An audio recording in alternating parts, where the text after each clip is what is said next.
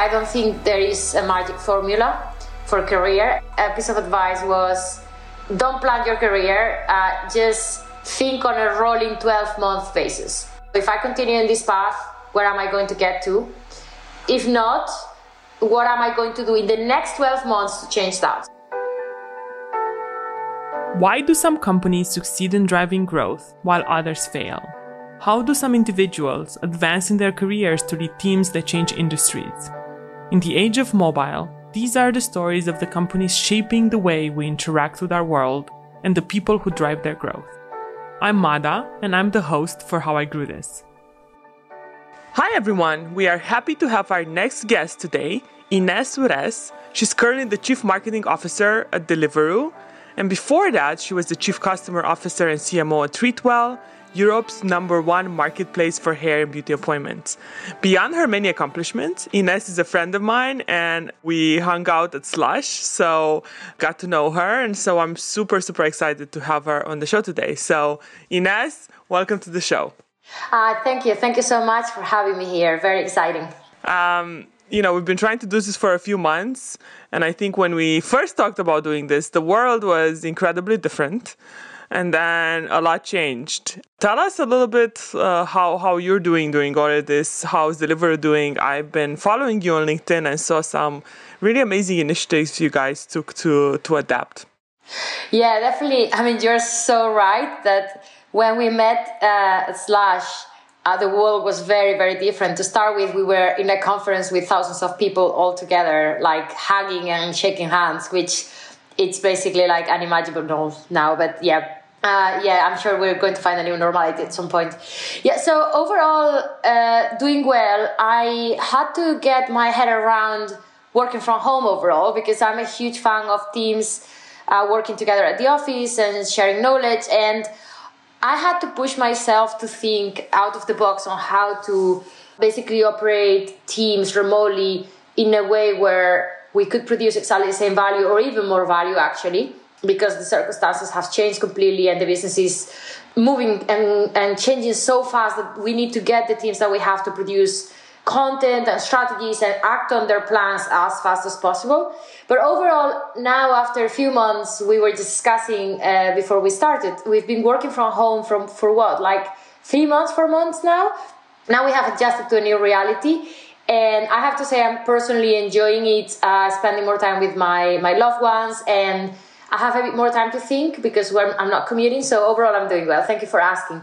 Regarding the Deliveroo, the business is healthy. We're doing well. Uh, obviously, it wasn't easy at the beginning, like any other business, and and we're facing the same challenges as other industries. Uh, but what we've done is we've basically gone back to our roots, and our roots are quite simple. Our job is to deliver great food uh, to you at your place. We deliver that food happiness that you're looking for to share with your loved ones and and to create those special moments. And now that those special moments uh, you won't be able to find them in other areas like going to a concert or going to a restaurant or yeah or basically especially during the first weeks it wasn't even allowed to leave the house. So we were there to uh, support you even with the limited restaurant selection that we had because many restaurant partners were closed. So overall we just focused on delivering food which is what we know how to do best. And also we focused very very much on supporting our restaurant partners uh, because now they are all reopening and we play a huge role on helping them continue to operate because they can't host people in their venues in, in, in their in their basically in their houses. So they they have a huge space full of tables with a huge kitchen and we need to help them continue to operate. So we are working together with with large and smaller partners to figure out what the future of the restaurant industry is going to look like. Then we've also taking our responsibility a bit further than just delivering food to consumers, but we've also done some work, uh, for example, supporting frontline workers. So, in, for example, in the US, we committed to delivering 500,000 meals and making them available to frontline NHS workers. NHS is the national health system in the UK. And we partner with different restaurant brands. Uh, we uh, managed to get free advertising on TV, free advertising out of home uh, to support this initiative. And we actually uh, just recently announced that we achieved the number that we that we wanted to achieve, the 500,000 meals, so half a million bill, uh, meals, which is huge because all these doctors and nurses and overall frontline workers, they were working day and night to keep our people healthy and, and looking after our loved ones. And and we also felt that we could easily have a, a role in that. So overall, yeah, we're all doing very well and now planning H2, which we don't even know how to plan H2 because we don't know how it's going to work. But but yeah, enjoying enjoying my job very very much to be honest at the moment. That's awesome. I think that's uh, that's really really great, and I know not all companies can do and make a change the way you guys are, and uh, you know it's been it's been really awesome watching you and all the different initiatives that you guys have launched to help the workers, to help restaurants. Uh, it's it's really cool how well you've adapted but how much you're also giving back to the community. Have you guys made any big, you know, product changes to adapt to this situation, uh, or even marketing changes? The product side, uh, to be honest, the product was fit for, purpose overall, so not huge product changes. We have made small changes like, uh, for example, allowing you to donate for a cause, which is not something that was allowed, allowing you to tip, but um, not, to be honest, not huge changes because at the end of the day, our mission and our job doesn't change, which is we pick up something in a restaurant and we take it to your house and allow you hopefully to enjoy your food in the right conditions. On the marketing side, of course, um, basically that's what you were mentioning earlier.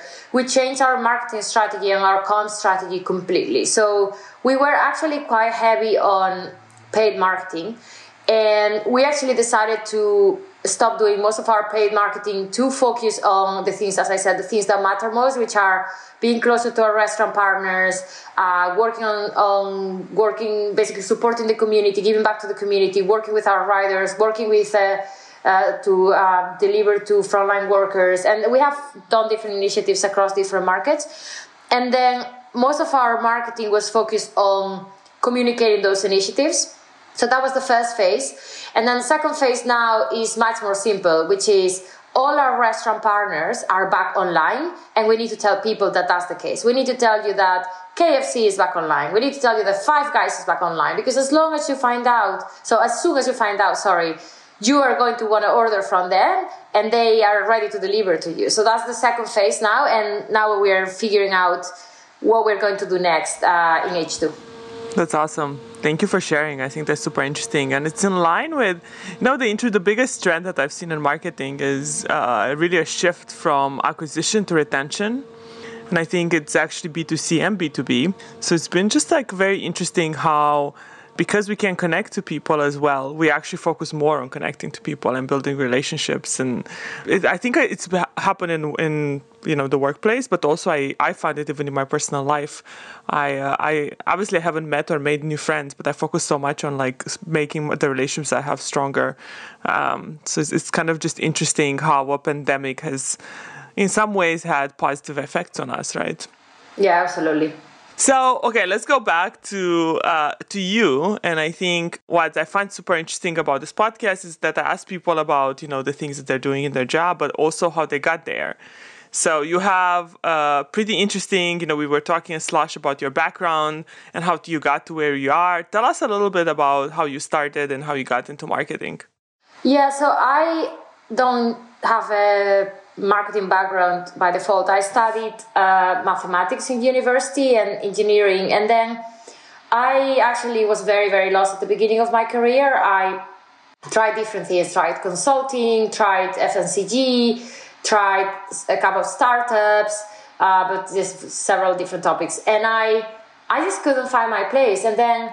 Uh, I was actually very lucky. I started my, let's say, online career or call it tech company career in Barcelona in, at a time when the ecosystem was just starting to grow, and I was lucky enough to get a job uh, as a project manager, which uh, whatever that means, project management. But uh, and I was managing projects, and I I was part of the tech team, and I I mean hopefully created some value. I hope, and I, but I got exposed to what how Scrum what Scrum is and what Scrum methodology is. I got exposed to product management. I got exposed to to cross functional teams for the first time in my career. So I did that for a year. Was traveling, went to different countries because it was mainly about Spanish on my job, and and then at some point there was an opening in in the marketing team, which was uh, called something like customer retention specialist. And I thought, I think I can do that because I I know I I mean I don't ask me to do it anymore, but I could do a bit of uh, programming and, and R and a bit of Python, etc. So I thought I can definitely do customer segmentation and build some models. So I took on that job, and then that was the beginning of my marketing career because then after that job, I the company was growing very fast, so I was promoted a couple of times. And my last two years in that business, I was the product owner for marketing, which was a role in between product management and, and marketing management. And I had the great opportunity to work with a cross-functional team, lead a cross, uh, and oversee a cross-functional team myself with developers, with product management and marketing experts. And and that was that's how I, I actually the first years of my career were closer to product than marketing, but I was a product owner for the marketing and demand generation side of the business. And then yeah, and then my next job after that I became a CMO of, of another business, a travel uh, sorry, a daily deals company in Spain. The previous company was a travel business, but that's how I started. So when I think about marketing careers, I the best professionals I have met in marketing. Uh, there's many people that they have a marketing background and they are amazing marketing professionals with a great theoretical background. But I've also seen people succeed in this job having mathematical uh, or very scientific backgrounds because you just think about marketing as solving problems no and, and connecting the dots. And, and that's how I literally tackle every single situation which is okay this is the problem. What is the exam question? Then uh, let's try to answer this no? And yeah that's the beginning of my career. That's great. And i agree with you. I mean i never thought i would end up in marketing. I studied computer engineering. So i think it's uh, it's interesting how uh, and, and, and as I do this podcast, I think there's very few people who actually studied marketing. Most of the people who end up in marketing come from uh, different parts um, and, and, different backgrounds. And I think that's actually the cool thing about marketing that the people you meet are actually pretty diverse. And even if I think about my team, it's pretty diverse. So that's awesome, and that, that's really great to hear. You know, we were we were doing some research on you, and uh, you are really passionate about running, cycling and it's interesting because I've seen a trend between some of the people that I've interviewed who are passionate about grow, who are also athletes and do a lot uh, in their in their free time. Kind of tell us a little bit about that and how you think it affects you being a good leader, uh, a good marketer. Uh, yeah, right. I don't think the term athlete applies to me though, but okay. but that's very that that sounds great though. Uh, yeah, look, I am I am indeed into sports. Have always been. I used to play hockey in high school, and then I've always done sports all my life. I really, I just enjoy it. I and lately I found that uh, probably as you progress in your career uh, and you get more responsibility, you also become maybe more ambitious on sports, and you apply retrospectively some of the things that you learn in business. You wanna practice that in sports and, and vice versa, I guess. No, like resilience, for example, super important in sports. Planning super important in sports because you need to plan your training. Like running a half marathon or running a, a triathlon, it just doesn't happen. You need to train for it, no? and you need to plan your trainings and your and your nutrition, etc. So the way I think about leadership is quite similar to that. No, like the things that drive me are uh, overall working with people that I admire and working with people that uh, are smart but are humble, like ego-free people. People don't have an ego uh, or have a basically a, a not ego, but just yeah, like uh, they have the right level of consci- self consciousness to operate well, and that and they're just people that want to build great businesses. And this is the same in sports. People that are good in sports, they have no ego. They just want to, especially in team sports. Uh, you just want to be part of the team and you want to contribute to the overall purpose. And and I always think that the way I like to run teams is not uh, like the army. It's more like a like a like yeah like football or or just like rugby or whatever you play in the US but because I think everybody has a specific role but everybody knows how my job contributes to the rest of to the rest of the organization.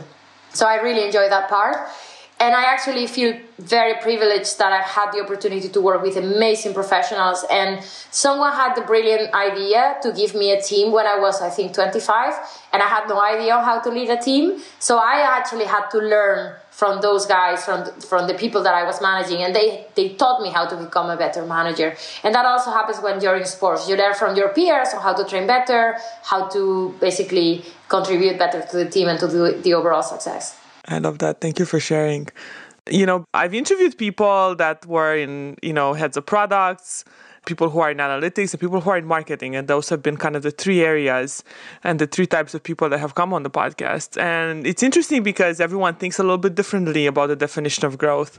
How do you think about, you know, the idea of growth and, and driving growth for Deliveroo? Yeah, I think that you're right. And I also think that the word growth has been overutilized overall uh, you even have titles today called Chief Growth Officer. Yeah. Which I find very funny because what does that mean? That he's the only person in the company that really cares about growth. No one else is doing growth. Yeah. Like the chief commercial officer officer is not doing growth, for example. No, like probably the most important person in the business in that sense. So I think that oh, I mean, and huge respect for the people that that do growth because I do think it's a very uh, difficult discipline. No, especially in the in the sense that these people are defined as chief growth officer with uh, experimentation background and, and and having specific growth techniques, but the way I think about growth, you're asking me about my definition, is yeah, exactly. a series of uh, strategies and tactics that we execute to achieve specific business growth objectives, and um, growth. As you said if you ask other people they could tell you uh, they approach growth through a very robust experimentation background and they and then they will tell you about operating in cross-functional teams. So so sure that's one one answer to a growth problem but there can be many answers to a growth problem no? So for me just as i said strategies and tactics that help me achieve certain business growth objectives growth doesn't necessarily have to be orders or revenue growth, which has been quite fashionable for a few years, and is the most common use of the terminology, is top line growth. Because historically, uh, it has been used for fast growing startups with uh, limited funding. Uh, they just needed to grow top, top line at all cost. But I think that actually during these uh, more uncertain times that we're going through today, people are becoming much more wary of the word growth. Yeah. And I've seen, uh, especially investors and board members, to start talking a lot more about sustainable growth or uh, what's your path to profitability yeah. or uh, uh things that were not as fashionable for a while, uh, like lifetime value and break even. Uh, break even conversations are starting to come up. So I think that markets are going to be markets and investors are going to be much more severe and skeptical regarding the word growth at all cost and fast growing companies uh, that have no clear paths to becoming profitable or becoming sustainable businesses are going to suffer. Therefore that's why i'm also pivoting the way i think about it from how do we grow how do we grow to how do we support the business goals uh, and what is what is the series of strategic pillars that we need to organize ourselves around to achieve that? Obviously if you ask i'm sure you've had amazing people in this podcast and i've listened to a few but like uh, you can have the more theoretical growth approach which is as, as we were saying earlier uh, people that operate with a very strong experimentation background they uh, outline a series of tests and they think about growth in incrementality. They, you also have the opposite which is people that think about it in like high contrast testing and they just want to find that basically what is the lighthouse uh, thing that I need to build that is going to multiply my growth by 100 or by 10. There's so many approaches, but that's how I'm currently thinking about it. Uh, if you think about it at Deliveroo, applying this to Deliveroo, we believe that we achieve fast growth uh, by connecting the three sides of the marketplace, which is not easy because uh, operating a three-sided marketplace is more difficult than two-sided marketplaces or retail businesses. Yeah. And we have a quite standard approach, to be honest. In terms of the technical team, we just define tests, we launch tests, we learn something, we try again, and we have a mix of uh, incremental tests, high contrast tests, and we also, to be honest, sometimes we just use our I would say educated customer centricity or intuition to just launch the products that we think are right. And sometimes you just need to move fast, no? And so far, so good. It's been working very well in, in most uh, markets where we operate, and, and we keep learning as a business. And how do you make sure that, I think, uh, especially when you think about specific you know, like user growth and customer growth, how do you make sure that you keep the marketplace balanced? That you're not getting like too many customers and not enough restaurants and not enough drivers, for example. I can imagine that that's not easy. Yeah, no, it is not, but it's particularly relevant, especially when you launch new markets or new cities. And we just uh, operate with a playbook where we, uh, if you think about a marketing funnel, we start with the bottom of the funnel. So at the beginning, you add a few restaurants, then there's always organic demand that you have. Then you start capturing some organic demand through paid search, for example. Then you drive a bit more more orders for those restaurants. You have a few more restaurants. Then it's not enough to capture demand. You need to start generating demand and educating people about the fact that you exist. Therefore, you uh, can start doing, for example, some display or, or YouTube advertising, and then it arrives to a point where you can go mass comms because you have a good enough coverage, and and the restaurants are ready to supply that demand. But I, I don't I don't want to say that it's easy because in some cities we just never get that flywheel going. Basically, it's very difficult to create the snowball effect. But overall, uh, that together with uh, word of mouth as a key strategy, so delivering that amazing customer experience from the beginning, so that people talk about you, is usually how we how we do it, especially for new markets. So for word of mouth, I think that's so interesting. What you you guys when you think about organic and word of mouth, the, the, do you think the main driver for that is actually the product experience and building like the light and, and an amazing product experience? Yeah, exactly. It's important. There's a lot of talk about paid marketing versus organic marketing, and especially in these times, as we were uh, discussing earlier, uh, people want to move, people and companies want to move farther away from just relying on, on paid strategies. Yeah. Uh, the most important driver for growth, uh, and we've seen this so many times in the US especially, is product market fit. Is that you need to have the product that your consumers want. If you don't have that, you're dead. So marketing is a great tool to drive expensive incremental growth.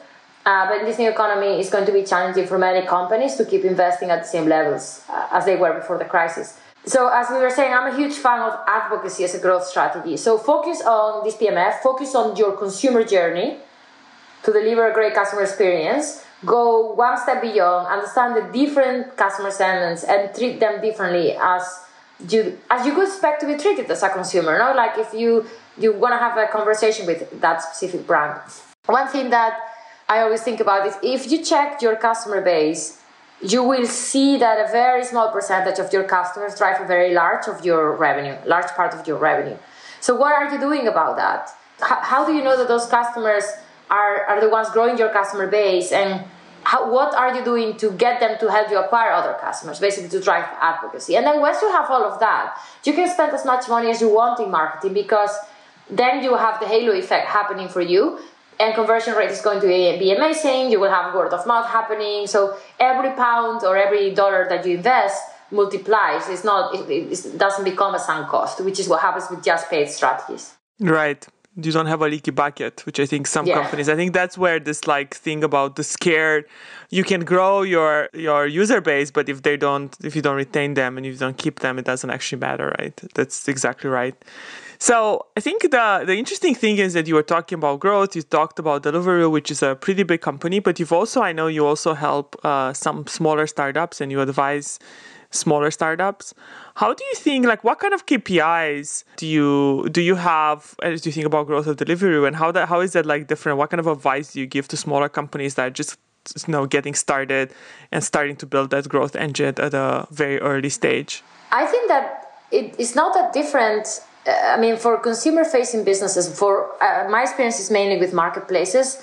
The KPIs you could use when you start launching a marketplace uh, are exactly the same KPIs you could look at when you uh, are managing a business our size. You look at customer acquisition cost, you look at cost per reactivated customer, you look at when you break even in terms of lifetime value, you look at traffic, you look at conversion rate uh, but there isn't any magic like KPI that is going to help you operate your business better. You know, like uh, obviously one thing we look a lot at is quick ratio. So the balance between the amount of customers that we acquire versus the amount of customers that we lose because we always want to continue to grow our existing customer base and that's super important for startups at the beginning which is your quick ratio always needs to continue to be quite high But especially with uh, marketplaces and e-commerce, consumer-facing businesses, the KPIs are as simple as this. We are not a subscription business, though, but we are a business with um, high frequency. Therefore,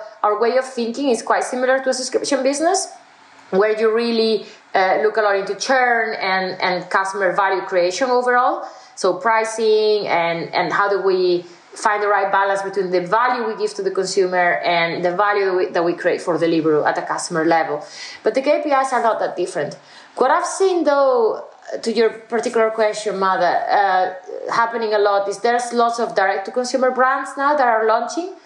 And the way they think about KPIs is a bit different because most of these brands, they they start in Instagram and they really, really care about the concept of community, having a community of people that they follow their brands even before they start transacting. So uh, I've been working with some startups that they look a lot at followership and engagement with their content and shares and likes and and that's quite new where if you would have started a business five years ago or 10 years ago you would never have that as a kpi and today it's uh, one of the most relevant ones for these brands that's super interesting and, and i mean it, it makes a lot of sense i've recently bought probably five things that i found on instagram for both cooking and wearing. I think it's becoming such a bigger way. Uh, and, and I think COVID is actually accelerating that because I can't go to stores, I can't try something, so I end up buying. I was going to tell you, I think you've been home for too long. oh, I have been home for a while, yeah. Yeah. Uh, I don't think I've been, I mean, there's no open stores. So I definitely spend more time on Instagram than I ever have in my life, uh, which is which is I think interesting. One of the things I always ask, I think people get a kick out of, is just this idea of like, do you have any interesting stories of times where you drove growth, either for Deliveroo or for one of the past companies? Anything that you've kind of tried that you didn't know if it was going to go that well, but it actually worked really well and it was like a really successful campaign? Or maybe something like a new feature or a new campaign that really got you a lot of users and you weren't really expecting it? Yeah, I have never found any magic sauce for growth, funny enough. I always think that growth comes with very hard work. I think that's fair. Yeah, I definitely have lots of examples of things that I've done that have no work. Uh, but no, you do find things. You do find things that work, but they have to be genuine. You know, like things that have worked for me, uh, always better than expected, are actually things that are more connected to the heart and the purpose of the business. So I can give you examples of, for example, at Treatwell uh, we started launching a content strategy because my thinking was in the beauty industry. So Treatwell, for the uh, Mada mentioned this, but uh, it's a hair and beauty marketplace. So you need a, ma- a, manicure, a pedicure. You download the app, you just book it, and then you just go to the salon. And what, we, what I realized is that we were treating beauty in a very transactional way, and we needed to go beyond that. So we decided to launch this content initiative where we would just create content around the beauty industry and before and after and and basically educational content about different types of hair, different types of skin types, etc. And I we only started this as kind of like an experimental project, and very very quickly the content uh, side project became the heart of our marketing strategy. So every single campaign that we could do would be a content-led campaign with lots of scrappy, uh, more like Instagram type and social type uh, of content that we would use for almost everything. And it, literally, we saw growth accelerating massively because we figured out how to communicate with consumers the way they wanted to be talked to. So they didn't want a beauty brand to talk to them; they just wanted normal people to show them, uh, yeah, basically their beauty experiences. So that one probably was a huge pivot for us, but it was just us testing something. And another thing that I can give as an example uh, is the most recent example that I was mentioning earlier, which is uh, our initiative with the NHS in the UK, where we just did it because it, we thought we, we thought it was the right thing to do, and it's being.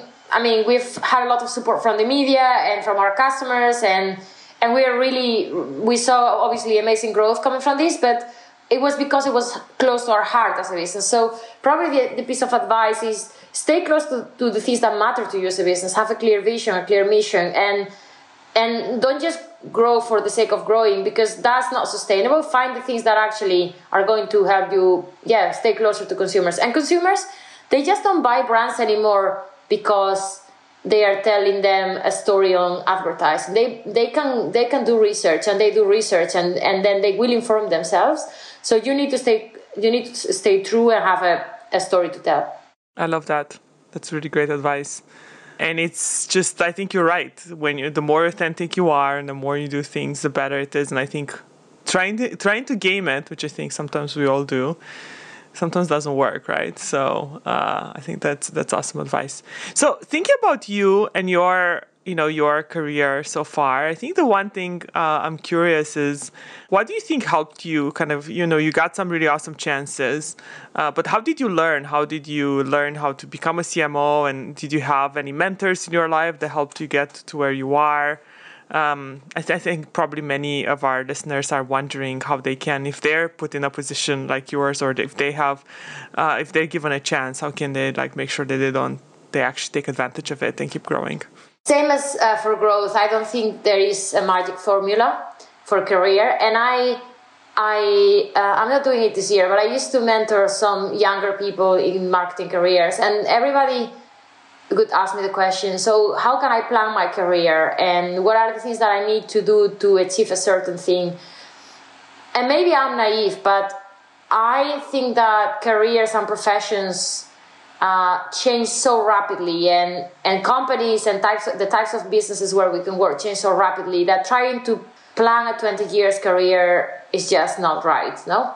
So i was i was actually given two pieces of advice by different mentors. I've had mentors that were in the investment scene. Uh, actually, I've had a couple of bosses that were excellent coaches more than mentors. But two pieces of advice. One advice, a piece of advice was don't plan your career. Uh, just think on a rolling 12 month basis.